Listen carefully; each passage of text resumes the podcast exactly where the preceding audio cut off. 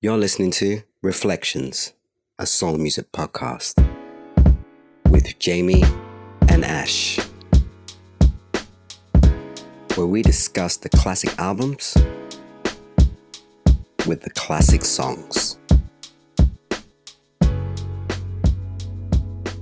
Welcome to another Reflections Music Podcast, episode 8. As always, I'm here with Ash. Morning, morning, hello, good afternoon, good evening, whenever you are listening to this, people. I'm Jay, and uh, we're a podcast that we primarily focus on soul music.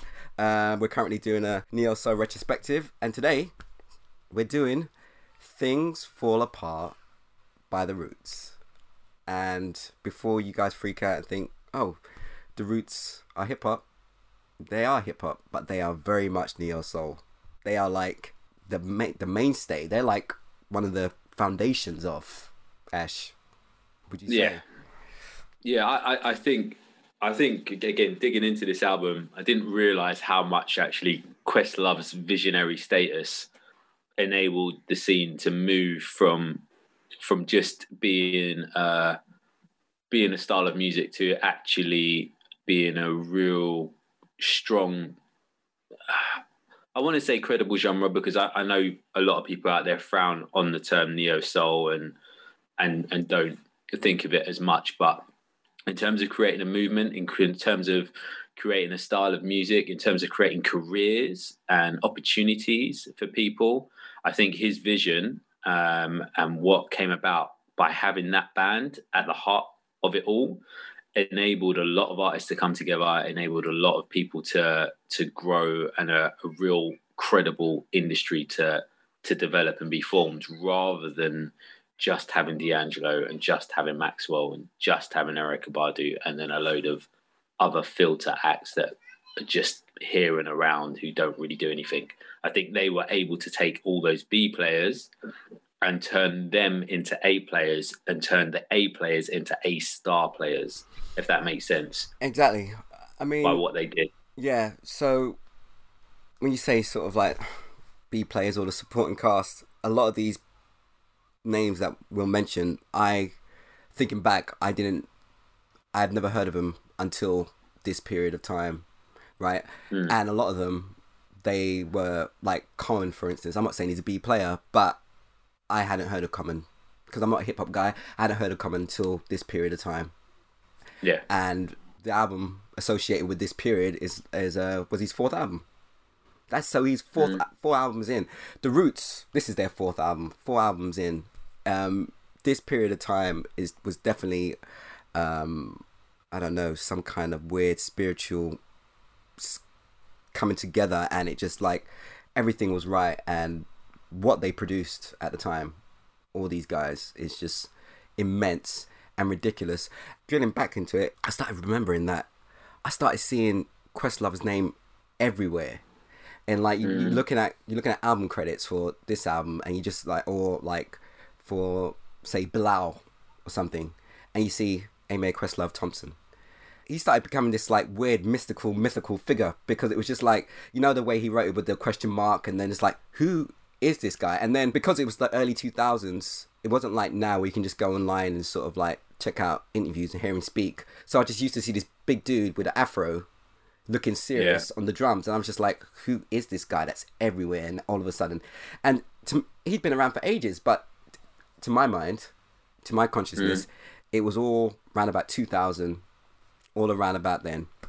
And it's, it's crazy. And it's weird though, because this album I obviously listened to it at the time because listening back to it, I remembered a lot of the songs, but it's not an album that I would say that I regularly listen to because I listen to um like what for I can never say it. Common's album, Common's yeah. album. I I actually had that album. Now I don't know whether I actually bought it myself or I bought it for my brother because he's a hip hop guy, but I know I I listened to that. I was like I know this album, like and, and that's a that's a weird that's weird, yeah, the whole time period is just just just mental. Anyway, how do you want to do this, Ash? I figure as we're not we're not going to do it like I don't think you can do it like a like the way we normally do it. We're just going to approach it more like a chat. I reckon. Yeah. What do you reckon? Yeah, I think so. I think we can look at a few, but because there, there wasn't actually many singles, were there? No, just two. Just the Yeah. two. I'll uh, I'll get into the facts because there are there are some bits and pieces that we we we should talk about. So I'll get into those. So. All right, so this is the All right. first. This is the first thing that um, doesn't ring true, and I and I and I think this is where things get hazy for some of the, some of the players. So the the idea is the legend the legend is that this album was recorded entire in its entirety at Electric Lady Studios, where uh, Voodoo was um, recorded, um, Erykah Badu's Mama's Gun, Commons like Water for Chocolate, all those albums. But digging into the internet and doing my research, it turns out that a lot of this album was actually recorded elsewhere. And what happened was, um, and this I got this from um, a Questlove interview, that they had already started recording this album in Philly, where they where the roots are from, but because Questlove was working with D'Angelo, and like was so entrenched in the sessions for Voodoo, that he was spending so much time in New York that he was like, "Oh, you guys need to come up here, to you know, because I'm here all the time, traveling back's a problem." So the majority of the album seems like it was recorded in, in Philly as opposed to its entirety in Electric Lady Studios. Yeah. So Yeah. that's how that goes. right. And for those, oh gosh, what's going on here? Bear me a second, Ash. My notes have gone rogue. There we go. I can't see your face. There we are. So, for those who don't know, Electric Lady Studios is a legendary recording studio complex based in New York, and it was built by Jimi Hendrix in the 1970s. And it's it truly is legendary when you think about um, some of the artists that have recorded there: Stevie Wonder, Rolling Stones, David Bowie, Led Zeppelin, more recently Adele, Daft Punk, Lana Del Rey, and obviously these neo soul cats. Uh, and it was funny to, as you're researching it, to realize that in the late 90s, early 2000s, it wasn't being used very much. It wasn't the go to place. Um, and the way Questlove tells the story is that they were they were doing a lot of sessions at another studio, Battery Studios in New York, which is quite famous in in of itself. But uh, D'Angelo, according to legend, he wasn't getting the vibe from there, and he wanted to go to where Jimi Jimi was, and you know they still they walked in there, and it was like a spiritual. It was a spiritual thing, and it's like, oh, we have to record here, and that's how it goes, and that's why they moved there. Um, that's where that happened. And recording happened between 97 and 98 um, for this album. Released February 23rd, 99 on MCA. Writers on this are numerous, just the roots. Obviously, they had guest guest artists on there like Mos Def, Beanie Sigel, Common, Eve, who was who was called Eve of Destruction at the time. Didn't know that. um, who else? Uh, producers. Um, on there. who else? Dilla. Dilla's yeah. on there. Jay Dilla. Yeah, I was gonna get to him. I was gonna, I was gonna add him to the to the to the producer side. Yeah. Mm. So Jay Dilla was on there. So you got producers like the Grand Wizards, who are that's that's that's the Roots basically. You've also got Scott Storch, who was also part of the Roots, but he's got he's, he's got like individual credits as well. Uh, if you don't know Mm. Scott Storch, he worked with Dr. Dre, Mario, Terror Squad. He did like Lean Back and You Should Let Me Love You. He did all those tunes Yeah. as well and uh, basically just a, a lot of stuff that a lot any hip hop track with like heavy piano in it, it's probably Scott Storch. Well, from from that era anyway. Um, obviously, like you said, Jay Jay Dilla, James Poyser, who's also part of the Roots, but obviously he does a lot of individual stuff. Guest musicians: D'Angelo, obviously Erykah Badu, Ursula Rucker. She does the uh, the poem at the end, which is a banger. Yeah. I'm not even a poetry guy, but that's just a banger. Um, Jazzy Jeff, DJ Jazzy Jeff's on here doing some scratches, uh, and a guy, a guitarist called Spanky Alford, and I added him to here because um, he he he did a lot of stuff on Voodoo. Um, he's dead now, and he's just he's just an amazing guitarist, amazing soul R and B type guitarist that it's appeared on a lot of classic Motown stuff, and yeah, he got involved in with these guys, and he's all over Voodoo, and he's amazing. And um, yeah, I'll talk about him a bit more later. Um, album sales, uh, it went to number four, US pop charts, peaked at number four. Wow. Number two on the US R and B. Yeah, I mean, yeah, this this yeah, this album did things. Um, Mm. Their biggest selling. Um, it's it's gone platinum. It's certified platinum now. Um, yeah, it's it's their one. Yeah, and they knew that as well. As soon as they had the hit, they knew it. But they were they were also at a space where, again, like we've already said this, that you said this their fourth album. They knew coming into it, being on a major, that they needed to to deliver something with this. And you know, it goes right right at the start of the album where they've got that intro where it's the the dialogue of, of Denzel and Wesley um, and it kind of sums up their situation perfectly, where they're where they where they've got this battle where they are creating this amazing art and a and a almost a new form of hip hop because by taking it back to the band and taking it to the live instrumentation, it allows them to to push hip hop further than just having a DJ and a sampler and and playing around with it. But the stuff that everyone likes is what what Diddy was doing and Bad Boy were doing at the time, and it was the jiggy stuff, and it was fun, and it was lively, and and also a lot of cursing, a lot of you know, a lot lot of lot of um, lot of uh, just a bling lifestyle, so to speak, which was not what they were about, and not what they were coming from, and they weren't talking about dealing drugs and and that, you know, they they touch on things, but you know, you, you listen to Big's album, a lot of it is about you know drug game and, Yeah, and how you use it. And, Yeah. it's, and it's the same with Roc-A-Fella and Jay as well. After that, a lot of it is built around that. Whereas that's not what they're trying to do. Um, and so right from the get go, they they set up, they set you up to tell you where they're at, and this is the issue. Everyone loves this style of music, and they just don't understand what we're doing. But what we're doing is right Mm. but it's not what the people want. But we need to do this because this is what the people need, and the people don't know that they need it. We got we got to stick to it. Um, and again, I think throughout this album, they managed to kind of find they managed to find a way where they are credible rap hip hop artists, but also managed to find a few points where they are able to cross over to the mainstream and have that breakthrough, which enables them to not only have more success for themselves but more success for everyone. Um, I think on the on their last album, the album before this, the Illadelph Halflife, um, which again, like there's nothing as me as not being a hip hop head, there's nothing major that kind of jumps out at me when I listened to that album. But there's one track, there's one track with our guy Raphael Saadiq, Mm. um, what they do, and it it kind of it's a it's a song that you know if you watch the video, it, it takes the piss out of all of the Hype Williams videos. It's got Mhm. them with bottles and girls dancing and Mhm. a girl pulling a muscle as she's trying to flex and and all that kind of stuff. And you know they're just mocking it all. Um, but I feel like with that song, uh, what they do and its its soulfulness and Black Thought's lyrical content um, and the live music vibe to it. I think they found the formula in that song, or I feel like they found the formula in that song that was like, right, if we if we could just push this on and get this up another notch, this is this is it.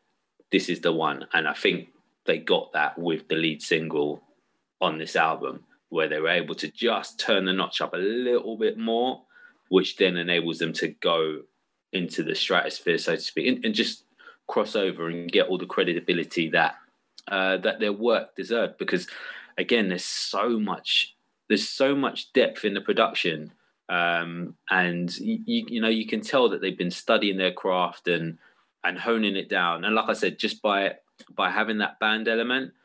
Um, and having a live drummer and not just relying on a drum machine or, or, or not just relying on a DJ something man look we've got we've got a we've got a beatboxer to do all our scratches. We don't need a DJ. Like you know, everything was was almost real with what they were doing, and yeah, like a band does, I think it enabled them to just push things further than just a sequenced loop made on Cubase or Fruity Loops, or you know. And there's nothing wrong with that. But as a live musician and, and a man, I feel like, and I've always said it, like rap always rappers always sound better with a band behind it. Obviously, they need to get the sounds right to kind of recreate that, but the the drive of the live drums and the live bass just can push a performance that much It- more further. Yeah, I mean, I don't know.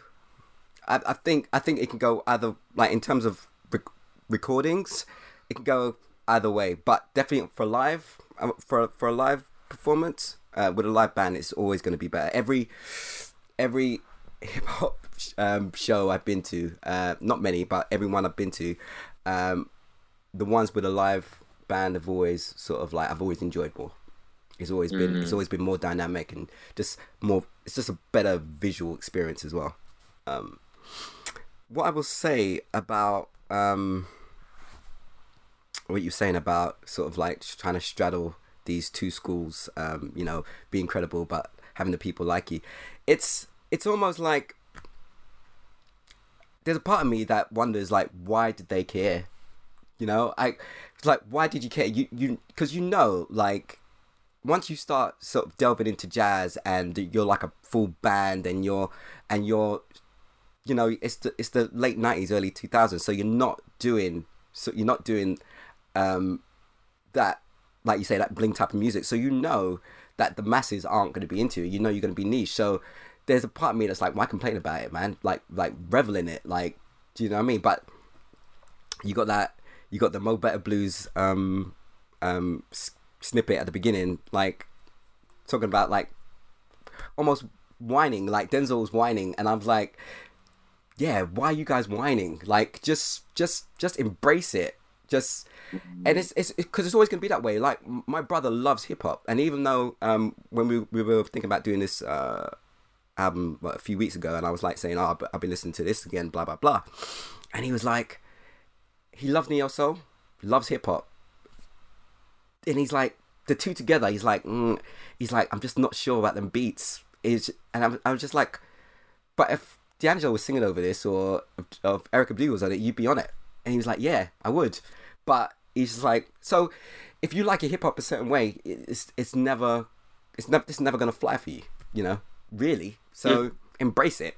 I, that's what I would say. You're you're musicians. You're like, you know, em, embrace what you are. Do you know what I mean? It's not, but I, I but but then I also get the, you know, like as a black person, you know, you go to a you go to a show it would be nice to see some of your own people in the audience, you know, and and in the it, it's true, and in the in the in the snippet from Mo Better Blues, like Denzel does say, is like in the audience, it was like it was Japanese people, whatever, blah blah blah, and like I can I can understand like so you go to a root show and it's like there's mostly sort of like non-blacks in there, then yeah, you're like why why don't our people feel us, you know, and that can be a bit sad and jarring, but at this at the end of the day, you gotta be true to yourself right? That's that's how I feel. You gotta be true to yourself, and your music's your music. You know, you can only do what comes out of you. It'd have been, it'd have been a travesty if they would have, you know, instead of doing this album, conformed to the mainstream. They couldn't have done it anyway. It just it, it wouldn't have worked. It, Because it's not them. It's Black- not them. Yeah, Black Thought and Malik B, like they're too, they're, they're too hoarse in their in their lyricism and their vocal delivery. Like it's, it's too rough. It's too, you know, it's not smooth enough, what and they time? would have had to completely, yeah. they would have had to completely change their their get up, maybe, and even their flow to a certain extent. I mean, Q-Tip's quite quite smooth. Like he might have been able to do it, um, but I don't. I don't really think they could have done it. Uh, I just, you know, it, it wasn't there. And the- again, the way the way they constructed their tracks, like it, it wasn't it wasn't based on you know disco samples, which again most of what Bad Boy was doing, Yeah, that which made yeah. it fun, Mm. made it lively. Mm. Then the rest of the stuff was just kind of dark drug dealer stuff, you know. Um, and that, that's that's not what they were about. Like they're from, and you know, and a lot of it comes from that that Philly, like the Philly, the history of Philadelphia music. Like you know, there's a, there's a lot of history of soul music in that era. I think it's ah, ha, oh, why can't I remember their names? But a massive, like Oh. massive soul production. It's uh. Humble, humble. keep Oh, gamble, yeah. gamble and huff, know. something. Huff. yeah, yeah, yeah. It's it's that. Yeah, like they made some amazing soul music, They and, and they've come up from that in Philly. That's that's their musical education to a certain extent. And you know, again, if you if you listen to Questlove, he, he talks about being brought up with lots of different influences and having an older sister who was a little bit left field in, in her musical tastes and picking up stuff from them and her boyfriends and mm-hmm. you know he he was surrounded by a lot and he he knew his stuff and he knew that he wanted to create something on another level and I, I would imagine he drew musicians to that band to kind of complement that as well yeah. that, that were able to bring it out which again is there in the sounds it's, it's awesome really good it is awesome it really is awesome. One of the things uh, listening to this uh, now, I was just like, um, because I know like they've got Jay Dilla on there, but you listen to some of it and you're just like, where is the sample? So I'm scouring through the credits, right? There's like, there's got to be like a, a, little snippet of some of, of, something in there. None, man, none. Mm. There, there, there. It's just all, it's all fresh. It's all new. It's all played in. I'm like, it's it's amazing, and Questlove is a damn metronome, man. He's like he's mm. like a mm. machine. He's so tight. It's un it's untrue, and it, it it's weird that um talks about in one of his interviews. You know the Red Bull Academy interview. Did, did you watch that one? Yeah. The, right. You know the one where he was talking about working with working with D'Angelo, and um, um, because he grew up with his dad, his dad was an old school rhythm and blues session player. It's all about staying in the pocket and being tight as tight as can be and D'Angelo was more about be laid back, be laid back. And I was watching it thinking, but like, Quest, you're like a you're like a machine anyway. Are you telling you trying to tell me that growing up you were like even more machine like than you are now? Because even though he's he, he plays more laid back, it's still sort of like so. It's still so in the pocket. It's untrue. Do you know what I mean? Like, and he's he's not like you know there are other drummers that they're they're more showy and ostentatious in their style, and he's very sort of like, you know, he's he's very kind of straight where he plays. He he doesn't. He's not about the drum fills. It's all about the groove. He's all about and, and he's keeping the groove, and in that, there is genius in that.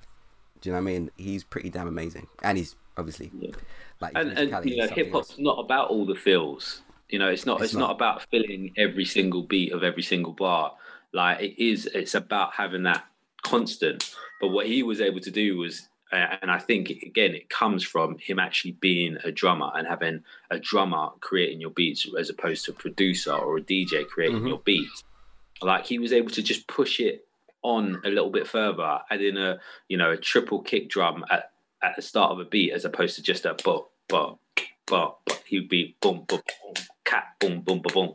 You know he would he's able to push it because he he understands he's a master of his instrument to a certain extent, and he would have been by that time because you know they, have been going for about ten odd years by that time. They've been playing live. They've been they've been grinding. Like you know, this is the first album that we're talking about where we're not talking about the, the debut album of an artist. We're talking about them being four years, four albums in, like really like honing their craft, working it out, making mistakes, having a few. I mean we say failures like the other albums weren't failures they just you know they weren't they weren't massive build successive. just niche just niche albums yeah. which is fine. Yeah. Yeah. Yeah just that you know? But again it's nice it's nice that we've been able to to find an act that we're able to talk about an act that was given the time to develop to grow and and that's not to say it was an easy path for them it wasn't um, by any accounts, but they were able to get to that fourth album and produce um, a masterpiece, which you know a lot of people don't get that far. When we like our last episode, when we talk about Lyndon David Hall and what he could have evolved into if they'd have continued to put the money into it, you know, that that happened with these guys, um, and yeah, it, just gave it gave birth to so much. Like it, you know, when we go into this album, it's it's like not only did it it set up the neo soul scene, but it also set up the the soulful hip hop scene and took it from what De La Soul and Tribe had done before that, uh, and Mos had started doing, and actually turned it into its own entity. It made this conscious hip hop movement, so to speak, but it made it a marketable asset as opposed to the place that they were in before, where we have no stars and everyone's all about the bling hip hop or everyone's all about the gang hip hop and we're just out here. Like they made that culture. They they allowed Jurassic Five. They allowed um, Slum Village. They allowed Hi-Tek and Talib Kweli and and Common. And you know they enabled that them to have their own thing that went along the neo soul thing. So where you had the jiggy hip hop and you would have I don't know uh, Kelly Price singing on all of the bad boy hooks. Like now you can have Badu singing on a common hook. Like they they they were able to take those models and bring it over to this soulful hip hop movement, and then also spoken word. Like spoke, I don't think since Gil Scott-Heron, spoken word had ever been given a platform like the Roots gave to Ursula Rucker. No, and, and just kind of showcasing what that could do. And I feel like that also, and, and, along with what Jill Scott started doing afterwards, and you know the way Erica was with her stuff, but you know those two are singers. Like this is a poet, and this is poetry, and this is spoken word. And I, I don't think it a light a light had ever been shone on it like what they do with the with the end track. And, and I know she's featured on one of their other albums, but obviously this is the this is the big album, mm. and they they've got her essentially closing it out. I know there's a secret track, but they've given spoken word the opportunity to close it out and finish it off, and she kills it. Um, and, and, yeah, and I think it it's it, it gave birth to everything that we know and see now. You know, mm. it's it's incredible what this album did. Like, oh, mate. And it's probably the reason why, um, you know, they always get asked, D'Angelo always gets asked, Questlove always gets asked, what happened to the Soul Soulquarians? Soul Quarians. Um, for those who don't know, Soul Soulquarians were like, is what the movement was called. All those acts and artists working together, you know, D'Angelo, Erykah, J Dilla, Mos Def, Common, like they were called the Soulquarians.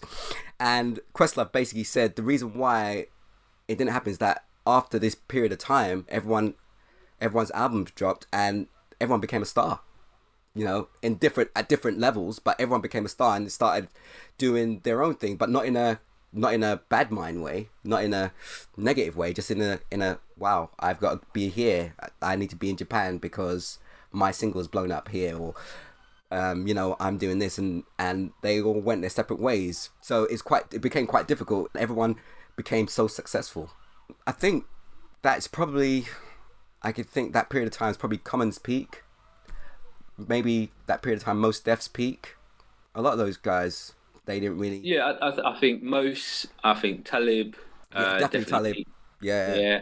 Like e- even though they had other albums before, mm. Common is a little bit harder because I feel like he's he's had he's been able to have other careers and you know he had he had the Kanye album in 2000. You know he, he managed to, to jump on with him and get some work there. So I, I feel like I feel like Common's probably most critically acclaimed album is like Water for Chocolate. Um, but I think he's done a lot of other good work and since then and broken through more since then. Um, but again, it's like everything. You, you have these moments in time. You have these moments in time where everything you drop for a period is is hot and can't be touched. And you know, Neptune's had it, Bad Boy had it, you know, Dre had it. Like you, you know, you go through time and then you go back to Motown. You know, you can go right back to that and see that all of these things had had their moment.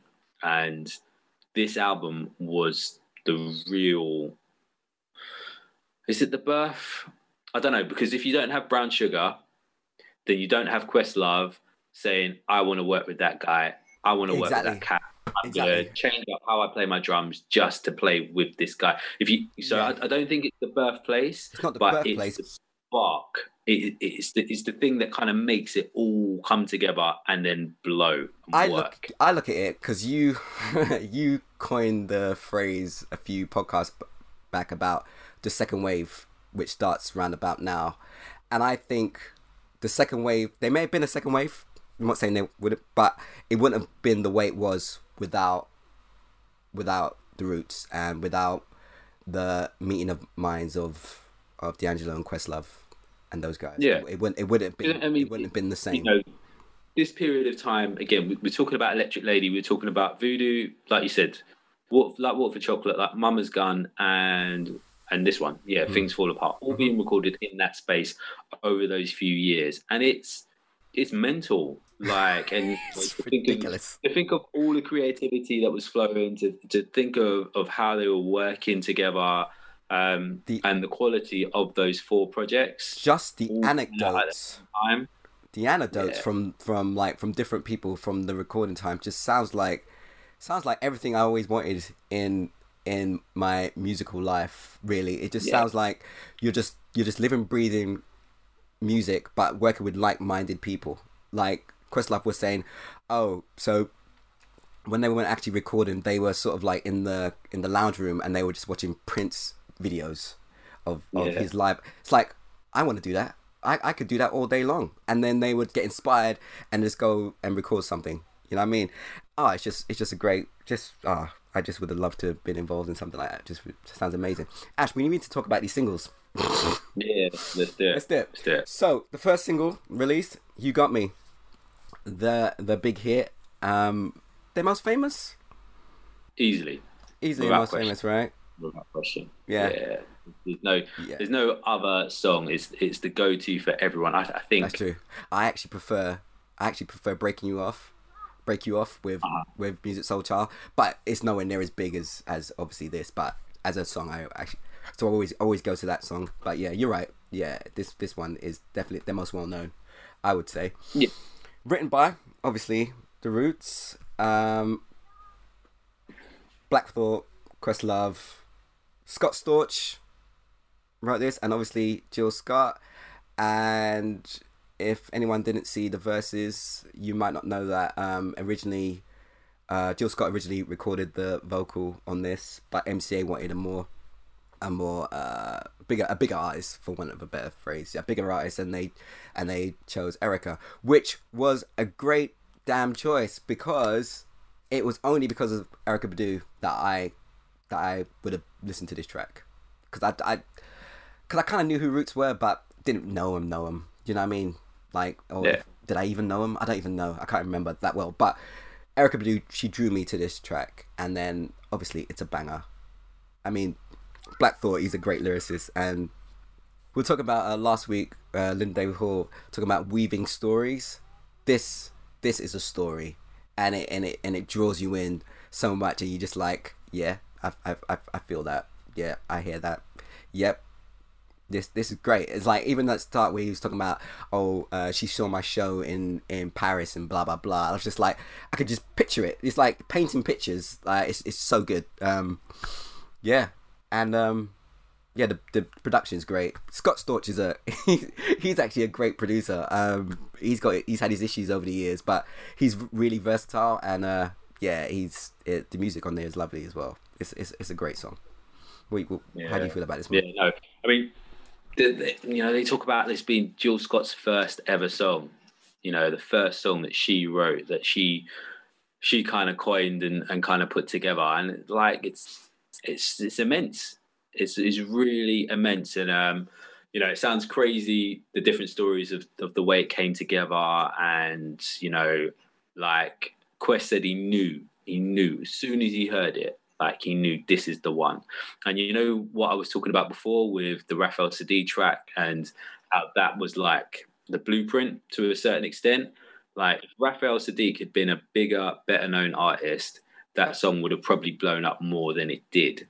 And I think it was some really good, smart move from the record company to say, let's get someone bigger. Let's get whoever did it, whoever did it, like is that's that's record Yeah. business gold. Oh, yeah. That's why you are in that job. You are in that job to see that bigger picture and put those pieces together and say, this girl's great. However, we need to go with someone else. She'll still get her writing credit. She'll still get, you know, X, Y, and Z.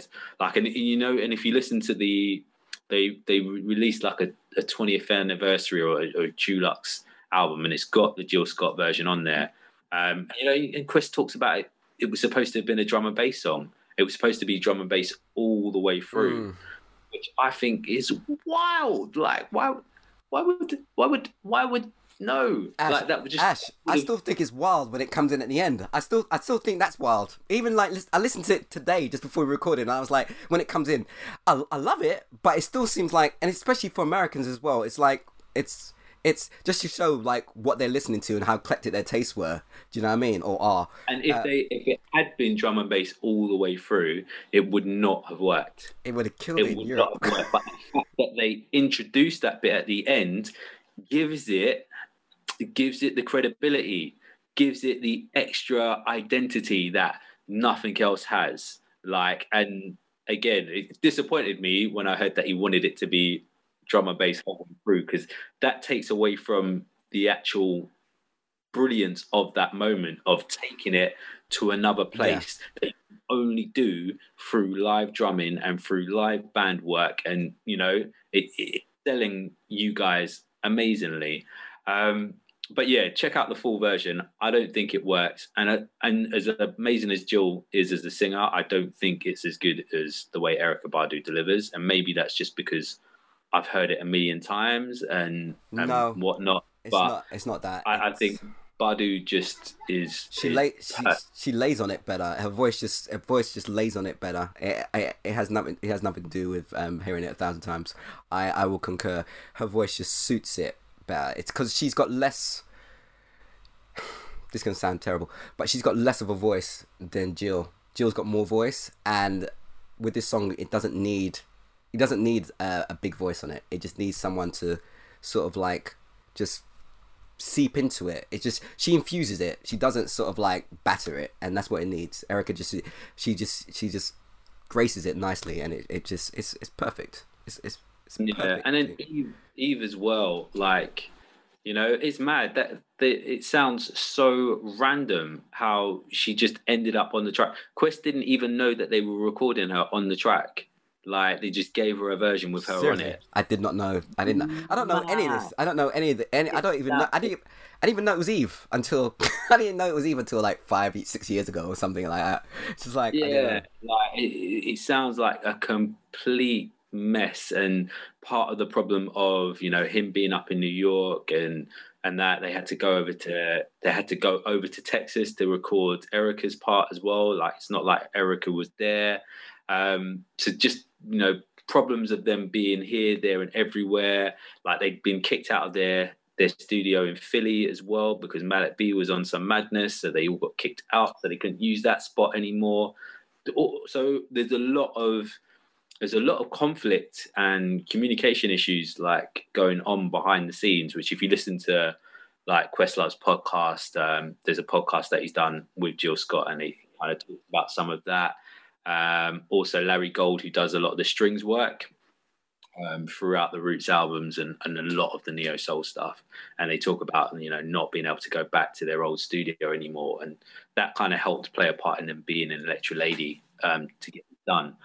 But a lot of it sounds like a hot mess, you know, and and a lot of trying to trying not to let everyone take control over it you know Yeah. like try to keep it tight knitted between jill quest and uh, scott storch to, to make sure scott was kind of fully producing it and then not give black thought too much to work with just kind of this is it we're not going to change too much here like you Mm. just drop your verse you know Yeah, yeah, yeah. um, but they they made it work. They made it work, and I, I mean, there's an amazing story about how for the for the whole time Jill like thought this was it. This Mhm. is her Mhm. her thing, and that, and then she ended up hearing it as she was shopping on the radio. She heard Mm. the song come in, Mm-hmm. and then she heard Erykah Badu's voice instead of hers, and that was the Oh, moment she found out about it. See, see that? That's real record company shit right there. Yeah, not, not even. no one told her. Um, but you know, and she says that, like, you know, but then she got to the end of the road and she was just like, Erykah Badu singing my song, Yeah. you know, and what, and for someone who you know hasn't written anything, is their first credit, and you know, like to come away with it, to be able to come away with it with that mindset and to look at it that way, she's right. Like Erykah Badu, She- one of the biggest stars in the world right now, one of the Mm. people that I look up to and want to work with is singing my song. Like I can take that. Yeah, she can I take it. She was still You know? mega, she was still mega pissed though, because I know I would have been. I'd have been pissed. but you're right. You gotta you gotta take the positive out of that, and that's that's a that's a major positive. And it was a massive hit. I mean, uh, like US pop charts, thirty nine. I mean, for this for this type of for this genre, it's excellent. US R and B number six. I reckon that's wrong because I've I've seen conflicting. It might have been it might have been two. It's either two or six for the US R and B. I've seen conflicting reports for that one, and in the UK, thirty one, which again Yeah. for that time for the UK, that's a serious chart position. So Yeah, yeah, And, I think the drum and bass helps it. I think yeah, the drum bass absolutely. That's what I said. it. In Europe, think, that would have that would have made people just look their, their ears prick up, just like oh, oh, Americans are doing you our stuff. We, we already had, you know, and Four Hero would have influenced a lot of what what Quest did there. Um, you know, and they've been going for a few years. I'm pretty sure they've been going for a few years before that time, before that track came out. Um, you know, so for a British year, that drum and bass, uh, Erykah Badu as well, um, and yeah, Black Thought's delivery. Like I, I think it was a massive sell to the crossover audience, uh, not only in the UK but you know across across the world. It, it set them up. It took them where it put them in the place that they wanted to be. It's their hit, Yeah, and he knew it was their hit from the get go. Like they Yeah. all knew it. Yes, It's, it just sounds like it just sounds it just sounds it's got hit written all over it. It's Yeah, but I, I would definitely recommend anyone listening listen to Questlove's podcast with with Jill Scott and when the way they talk about the song and how it came together. It's um, yeah, it's eye opening. Or if you don't want to know about the magic, then don't listen to it at all. Just just enjoy the song. No, we, I sometimes say- you don't want to know what the trick is. Like it takes away the magic from it. Like just enjoy the magic and enjoy the song. It's up to you. I, I I'll, would I'll say leave that listen to to it to because decide. it's really it's always interesting. Everything every interview I watch Questlove is really interesting. He's got so many anecdotes and so many great stories. He's, he's a great storyteller. So uh, yeah, it's probably worth listening. I'm gonna listen to it, Ash. I haven't listened to it, so I'm gonna listen to it. So cool. Moving on. Next released. Next release. I can release. Release. That's the word. Is can't speak. Is the next movement uh, released 2nd of March 1998, written by The Roots, produced by The Roots, produced by Grand Wizards, which are The Roots. Chart positions, it charted, but it this was 99, 98, or 99, and 99, 99, 99. sorry. Yeah. Yeah. 99. 99. And it seems like records, they didn't keep proper records, so it, it charted, it definitely charted, and it did okay, it did okay um, but I just can't find a definitive chart position. Um, I this song totally passed me by, and I only discovered it because Musiq Soulchild. It's on Musiq Soulchild's album. He takes the music, and for Yeah. L, L is gone. What are you gonna do when L is Yeah. gone? Which Yeah, is a yeah. banger. Which is a banger, and this song is a banger. But for some reason, it totally passed me by. How do you feel about this one, Ash?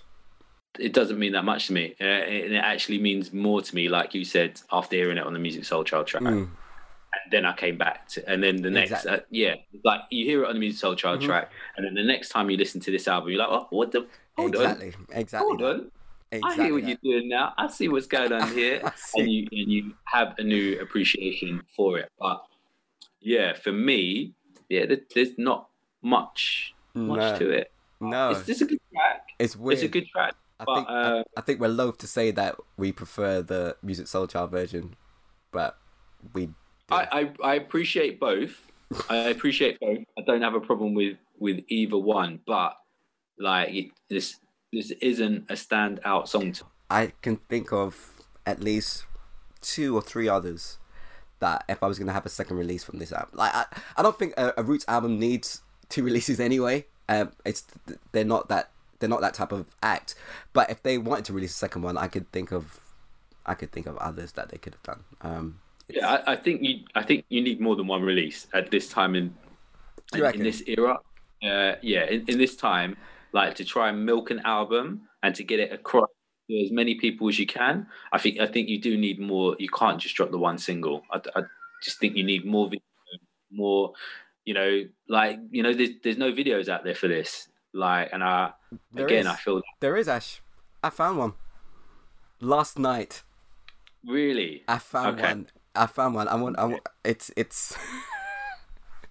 it's. It's. It's in keeping with the bad '90s videos. I'll. I'll, I'll put it That- that way. It's, it's, it's. It's nothing like you got me. Put it that way. Well, but again, given given the time, given the importance of music video that still had like, yeah, you you need more. You mm. need you need that advert. You need, and there's stuff they could have done. They could have just been in a club playing. Like you know, it could, could have been pretty straightforward. It could have been quite simple, showing off the whole instrumentation of what they do and how they do. Well, that is what Like, the video other is. tracks there that they could have done. Well, the video is basically them as a band in like on a stage, and but it's they they it's like they're half taking the piss out of themselves. Um, it just it, it seems really odd to me because I don't know. It's Black Thought seems like such a serious dude, and then seeing him sort of like in all these weird. Uh, you'd have to watch it when I when I do the It's show. worth watching. You got to watch it just to see it, Ash. Just to right, just to just to have it there. But what what it does tie into again is that whole second wave thing we were talking about, you know, Mhm. and the the influence that this album had Yep. on the Absolutely. next the next set and and what it set up. So you know we we're we're talking about we're talking about the second D'Angelo album and the second Erykah Badu album, but you know this this influenced the first Musiq Soulchild album, you know, and it, it would have there, there was just you know it's like dropping a big stone in this pool and the ripples just went out Well, into the music Well, world. of course, especially for Musiq Soulchild, who is from Philly as well. So he he mm. would have, you know, as he's coming up, he's like looking up to these these guys, and probably would have crossed paths with Jill Scott, no doubt, in the on the circuit. I, I imagine because all those people just you just played out back in those days. So yeah, it's just I, yeah, I can imagine that. Yeah, massive influence. Massive. Yeah, I, I reckon they, I reckon they just went with this because it was Jazzy Jeff and Jazzyfatnastees. That's Yeah. that's why I really think yeah, they they went with it. Makes you know? sense. Makes sense. Cool. Ash, so this is my favorite part of the whole podcast. Every podcast we do, I just love the best of the rest. I'm such an album track dude. It's untrue. So, Ash, so I'm to just put this out there. I know they never would have released this, but if they did, this would have this this was a better release. And I'm going for Adrenaline another Scott. This is this is a total Scott Storch. This has got Scott Storch written all over it. It it sounds like that. You know the Exhibit Tune X. It's got that. Dun, Yeah. dun. It's got it's it's Scott Storch basically. You, you listen to any Dr. Dre song, you hear the pianos. Adrenaline is that, but it's such an outlier on the album that in in wanting to keep with we are the roots and this is our sound, they could never release this. It would have it just would have taken it like people just would, I think would have thrown people for a loop. It threw me for a loop. Listening back, I'm like, I think it just comes out of left field. Don't you think? Think about it. I Think I, about I it, think and then think about it in the context of like Dr. Dre and and the tracks that Scott Storch did with Dr. Dre. Think about it. It just sounds just like it. It just it doesn't sound very roots like. But maybe that's the, I that's their eclecticness of it, or I don't know. Go on. no, I, I think it I think it takes all of that music up another notch, and I think it tell it shows you how it should be done, how it, sorry, how it could be done, because the drumming on this tune is mad.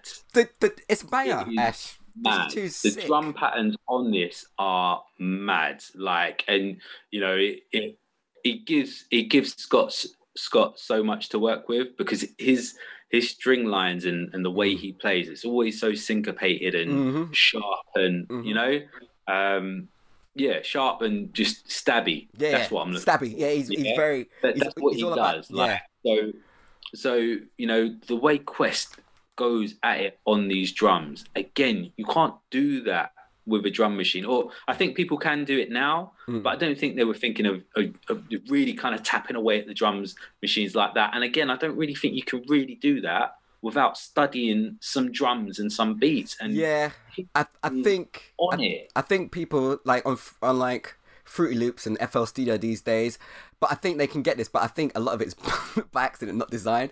I know like there are people that don't get upset, producers. I know there are people out there like you can like they they you know you you you zoom in and you can you place the hits where you want. I, I know that, and I know there are some you can program some great drums. I'm not trying to say it's impossible, but you know, um, hmm. yeah, it's it's made easier that kind of to get that kind of that kind of swing. You know, like it's it's in the pocket, but it's swinging, which yeah. which Questlove does so well. Um, yeah, it's yeah. It, yeah, no, I I, th- I think it's hard. I, I think it it is hard. I think it shows off.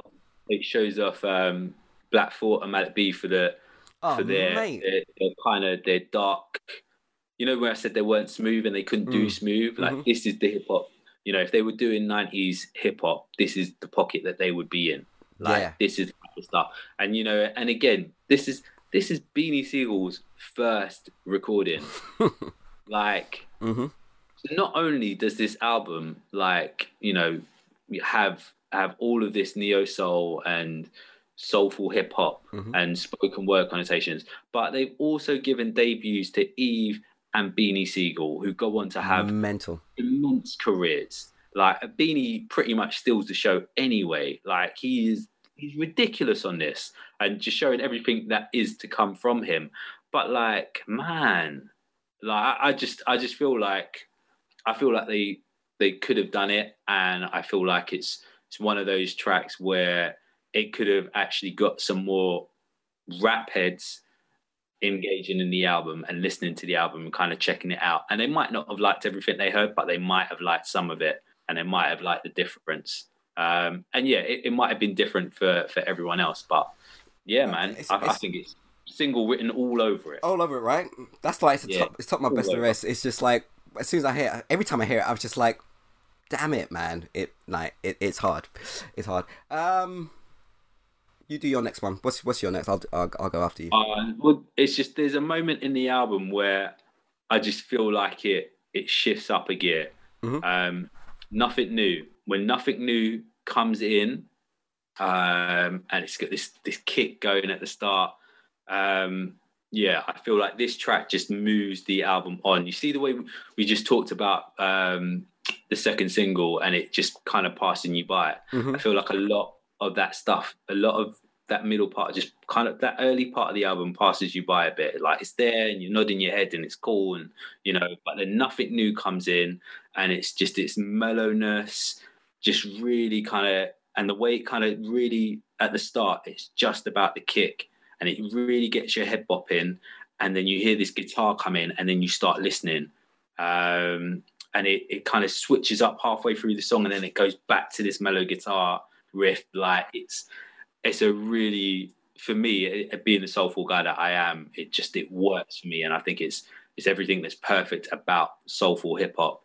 Um, and they go from that and they go into double trouble which again kind of similar to adrenaline is just hard mcing it it was it was almost going to be on my on my uh best of the rest that one and i took it off. I don't know why but yeah. it's it's a banger as well yeah definitely. Mos kills it. Him and mo black and Mos i think this track i think this track gives black thought his credibility. Like I feel like before this, like you all you ever see is the roots and everyone's association with MCs and rappers are they're the main guy. And there might be a DJ, but they're the main guy. When you hear Gang Starr, you think of Guru. You know, there's not too many groups like you. You know their names, but not everyone knew Black Thought, or not everyone could kind of put it together because this isn't traditional. He's got a band behind him. He doesn't have he's not behind him or he's not just him and there's a producers or a range of producers producing his stuff. Like he's part of a band. Um, and I feel like this track, he is just able to shine and Mos complements him perfectly. The way they go back to back, the way there are three different kind of arrangements going on. Again, like a friend of mine, Mark, uh, big up Mark was was commenting last night on how this was one of the first times in a track where it was moving away from just being a standard loop and you're having a different arrangement here and then it changes into this and then mm-hmm. it changes into that like similar to what what I was saying about the last track nothing new Um, you know, and they then they're just riding it and they ride the changes and they go with it. There's an amazing part where it just drops down. Uh, he's like one for the double, two for the triple. I'm one of the illest MCs of all Mm. time, and like, Yeah. and the way they're able to just bring everything down, or the way he recognizes that everything's coming down, and I'm going to get this illest of all time in. Like, I just, it, it, it's a line that always jumps out at me every time I hear it, and it, again, it's just um, a wonderful way of how bands can come together and you can shine a light on each other, and just by you dropping out here or you coming in here and and that, like, and knowing each other and knowing how you're going to work, and I think that only comes from being three, four albums in and playing together for years and and that you know it's it, it- it's like a football team, you know, hmm. and you know, I know Alexander Arnold knows where Mane is going to be, and he knows he can ping that ball there, or the way Bayern were the other night. You know, the hmm. way that Muller and Lewandowski did that one-two for Muller's goal, he knew where he was going to be. That was sick. Like, you know, like it, it, it's that, and there's a lot of brilliance in what they do here. Yeah. Um, Absolutely. and then yeah, love of my life too. Again, bringing Common into the mix, Yo, getting him tune. on there. Like I, I just, I, I think that is that's your preview to like water for chocolate. to, to me, Yeah. I've got I've got here on my notes. Sounds like a common joint. Basically, it sounds like that album. It's perfect. It's so it's lovely, and um, I wanted to touch on this later, but I'll just I'll just touch on it now. It what I love about the fact that all these people were working in Electric Lady Studios, they're running from each other's studio and and like gracing each other's project, but when the projects actually came out, they don't sound like each other Mm. yes they got elements of but it's like it it's it's testament to the strength of the actual artists themselves that they were able to put their little piece of themselves in it even though they've got they've got this collective work on it you know it, Yeah. could, it could easily like sound like oh the common album sounds like roots and d'angelo's album sounds like erykah's do you know what i mean? But those artists are so strong in their style that it still managed to sound like something else. And this song is just so it's like, it is like water for chocolate. It's it's that it's it's the most i would say i wouldn't it's the most lush sounding track on the album Easily, it's just easily. it's just beautiful. It's just, it's just it's just yeah it's just yeah it's beautiful.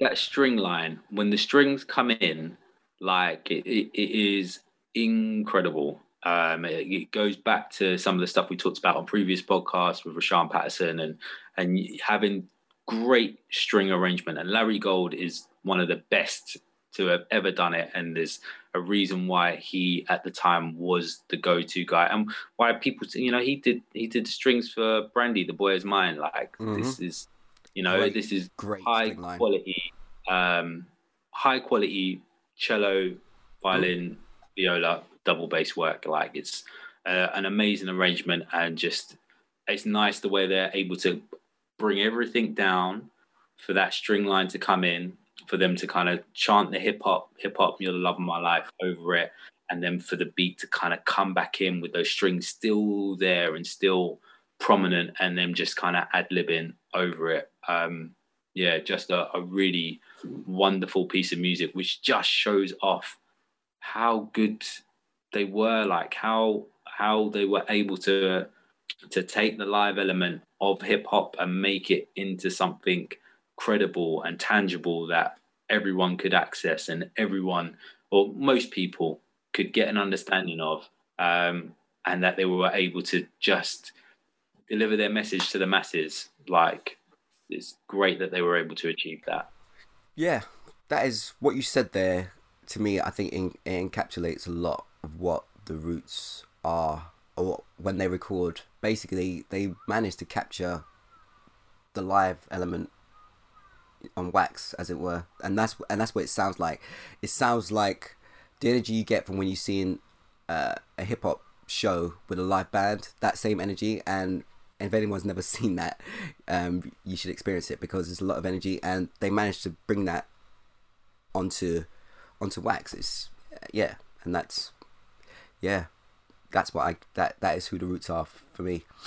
Um, the one last thing, one I got, um, and it's and it's it's obvious why I'd like it is um, I I love "Don't See Us" for the guitar. It's got that.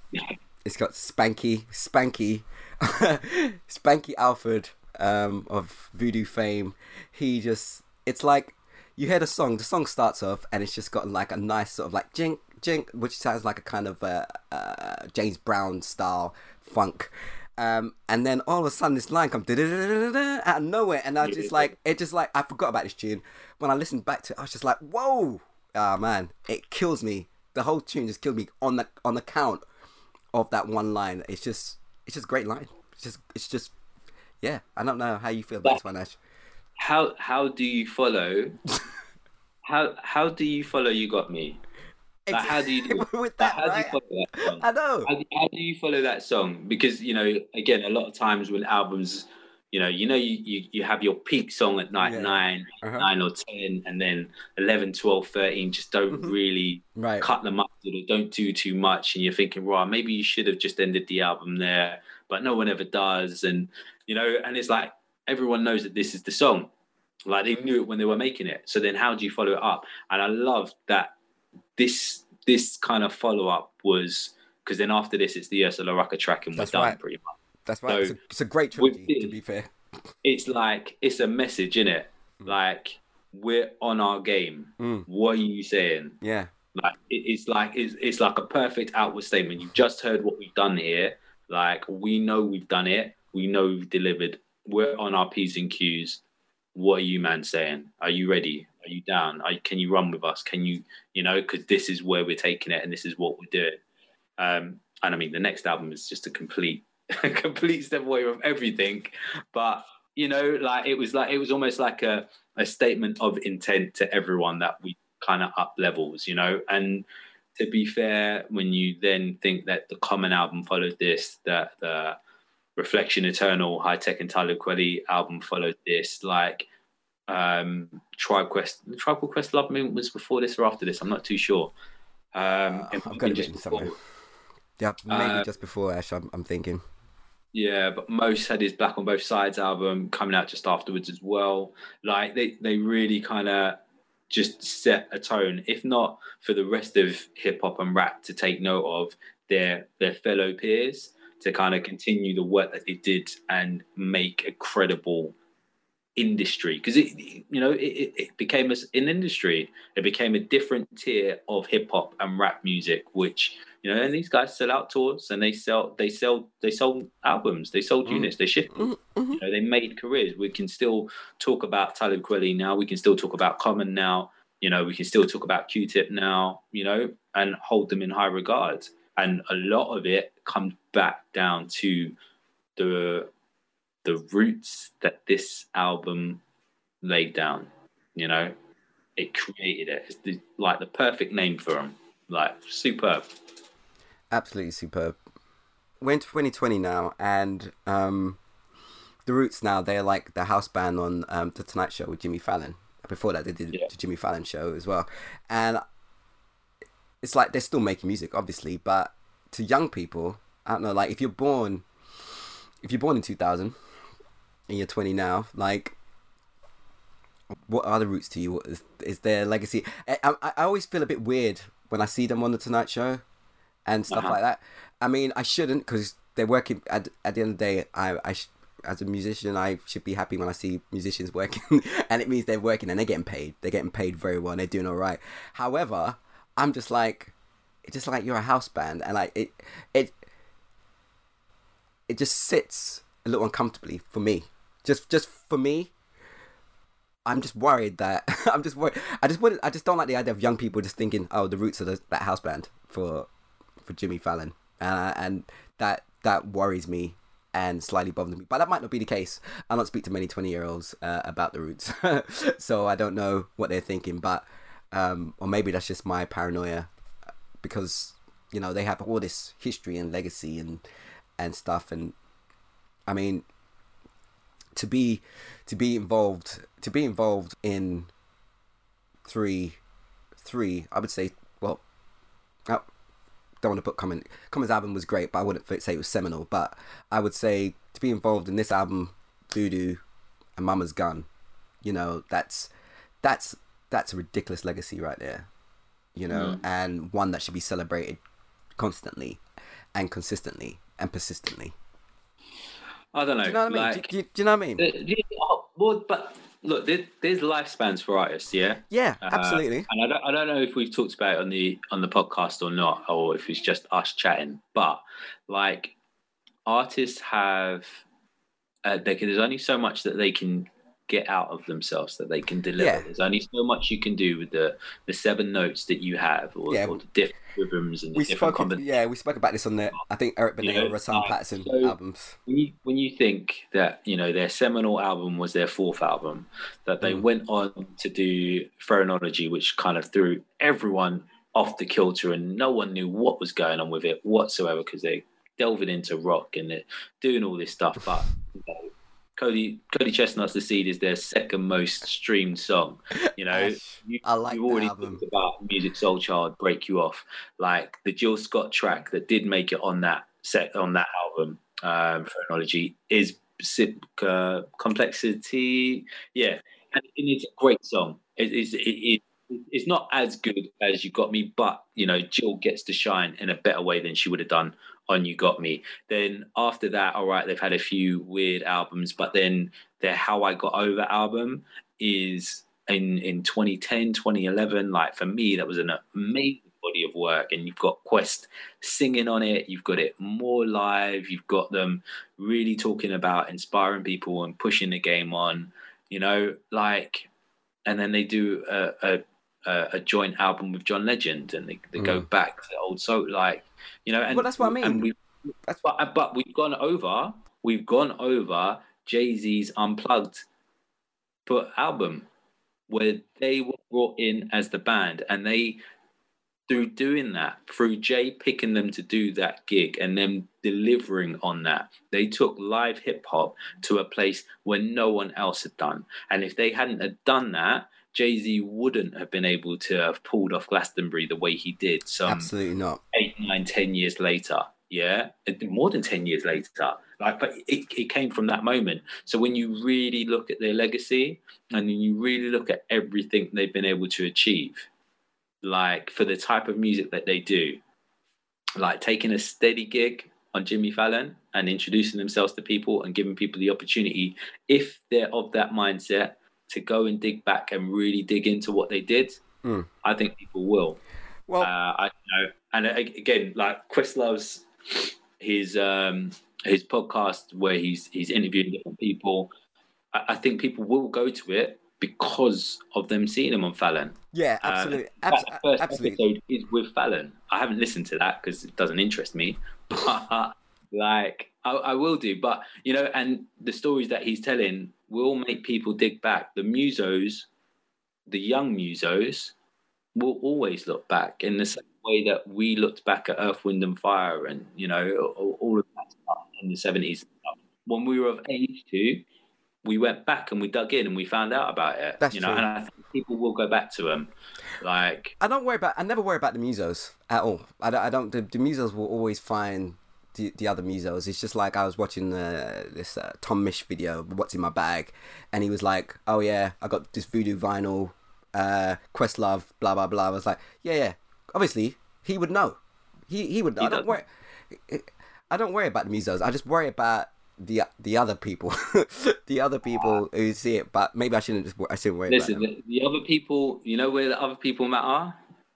The other people matter when it comes to buying that breakthrough album. I love this. It's like, it's like I'm having a breakdown, and you're like the voice of reason. I love this. It's like Jay, it'd be it'd be fine. the roots will be okay.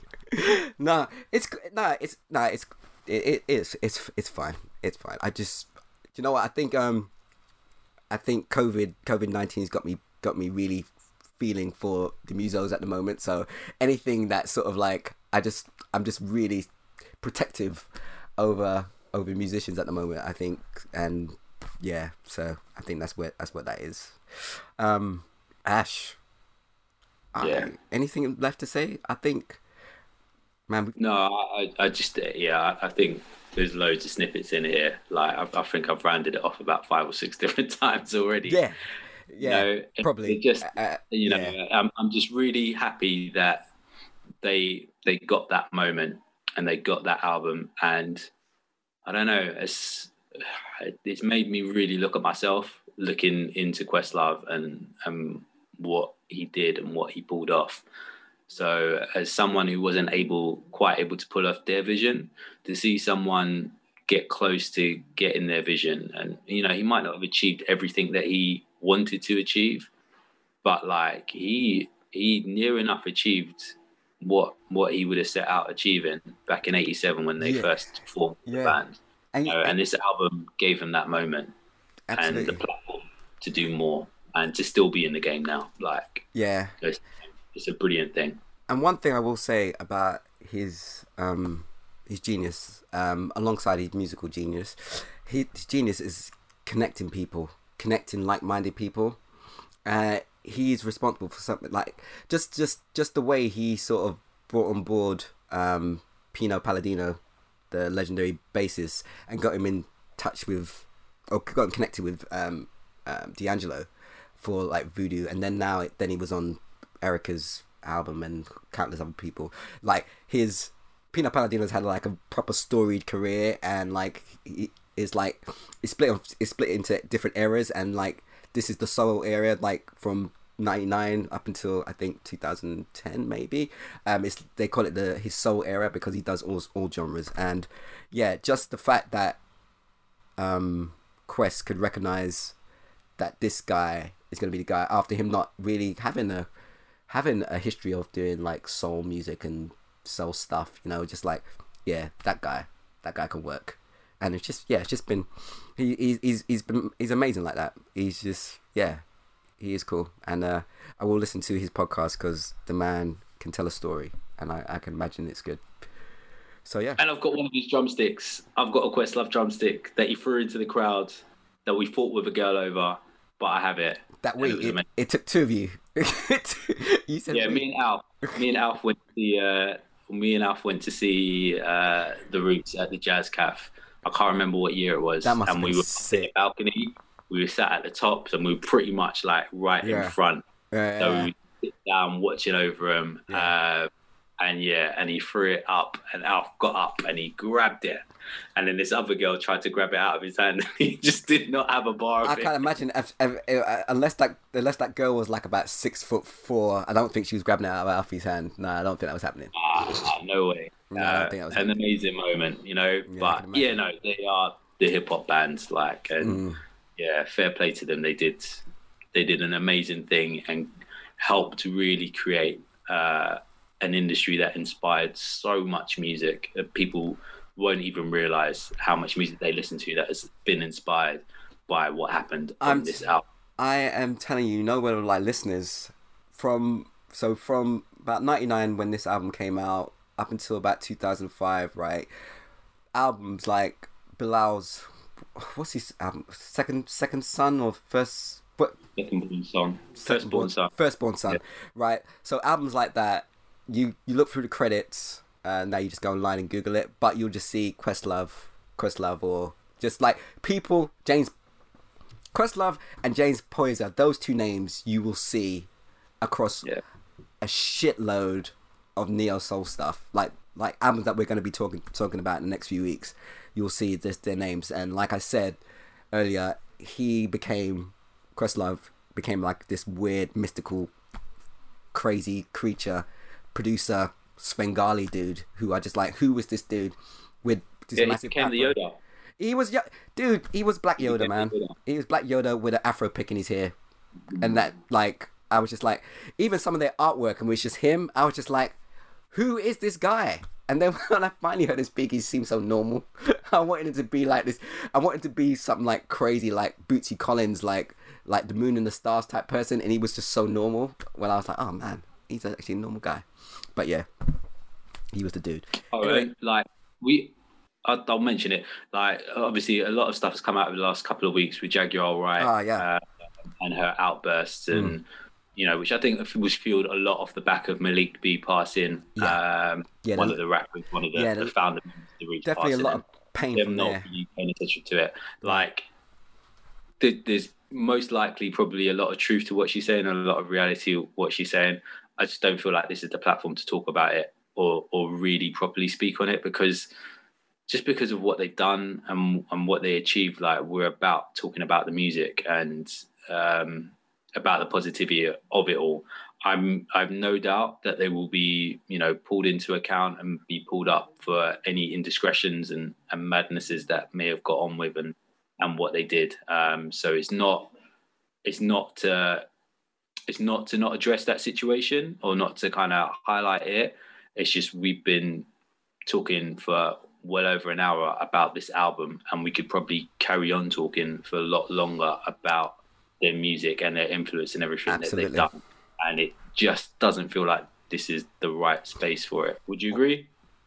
I definitely agree. I don't think it's the right place, right or, or right or right platform. And and it's one of those things you just you just I'm very conscious of talk speaking on things that I don't know have the full details for. So it just be speculation. Maybe, maybe we do Jaguar's album in one Yeah. issue because it, it's worth doing. She's a great, great vocalist, She delivered an amazing album. great there was vocalist. One fantastic album she dropped. The Yeah. second one, yeah, Yeah, but I, you know, I think I I think I actually had the first one. I'm sure. I'm sure. Yeah, I'm sure. I was I was definitely into her at the uh, for a minute because that's why when you sent me the link to that thing, I was just like, whoa, what's going on?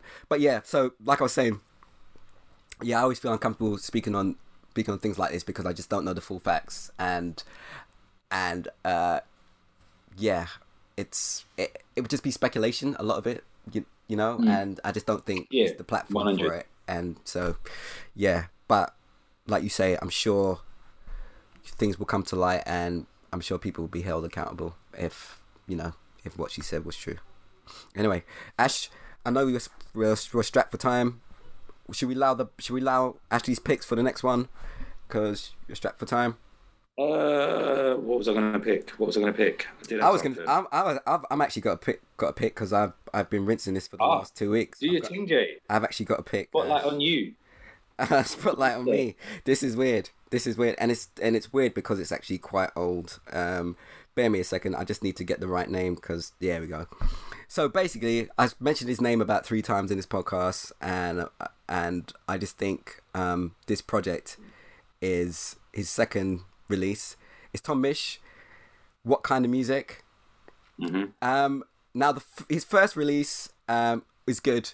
It's geography and it's good. And but this one with use of days on the drums, Yeah. it's got and I think it's apt that we're talking about is because it's very drum driven, just like a, just like Roots and with Questlove, and I just think it's an amazing piece of work. And what I like about it, and this is crazy for me, um, Thomas is a guitarist. Uh, Geography is very guitar driven and obviously there's still guitars in this, but it's not a, it's not about the guitars. It's to me this album is basically about uh, a spotlight for Yussef Dayes, and then uh, Tom Misch just colors it. It's color. It's, it, it go listen to it. What kind of music? It's sick. It's I I can't. I'm I'm I'm I I'm between this one and between this and Liana Ha- Liana Hav- Havas's album.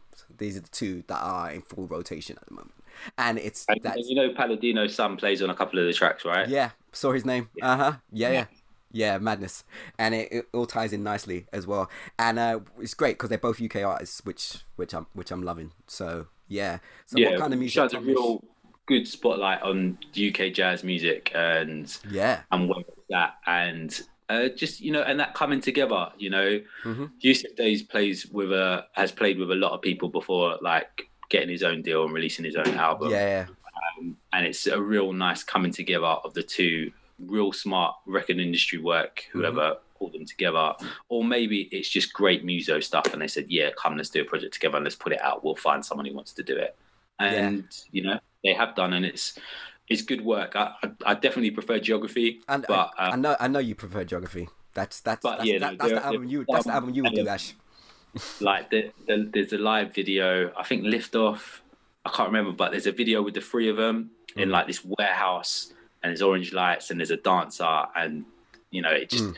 feels like a proper jam um Yeah. i feel like a lot of this album was the way they made it Oh yeah, that's that's it was it was a, it was a lot of these songs were they're like the combination of like just jamming, jamming, and it's it's got that vibe.